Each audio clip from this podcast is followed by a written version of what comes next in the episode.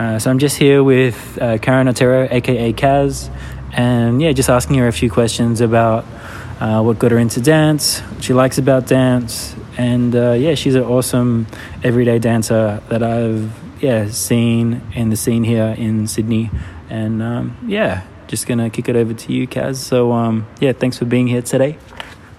Um, thanks for having me. Um, yeah, so what got you um, into dance in the first place?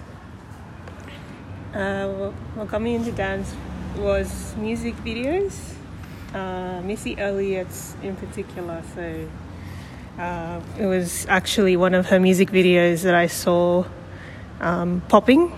I saw Mari Koda. Uh, she's a Japanese female popper. And I, I remember being really inspired. It was actually my sister who pointed her out when she came in the video.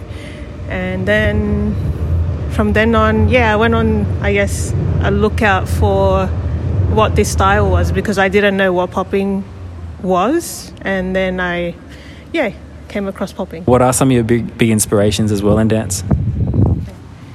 Yeah, so uh, I, I really love um, colors. It's like, uh, and I guess obviously that that's that shows with like what I wear most of the time. Surprisingly for me, um, well, being a popper, well, primarily being um, a dancer who started with popping, I don't dress as a popper. As you know, like um, poppers, I guess every dance style has their influence um, depending on where it came from. And because I grew up with 90s music and my sister listening to New Jack Swing, I think for me that was the biggest influence. Just seeing how they used to dress back then. I was just wondering um, what dance and being a dancer means to you. I guess it's being able to do something that I really enjoy. Not not necessarily find my identity in it. Like I I don't feel that dance is the identity um, where I find my identity, but rather I can express my identity through this thing. Um,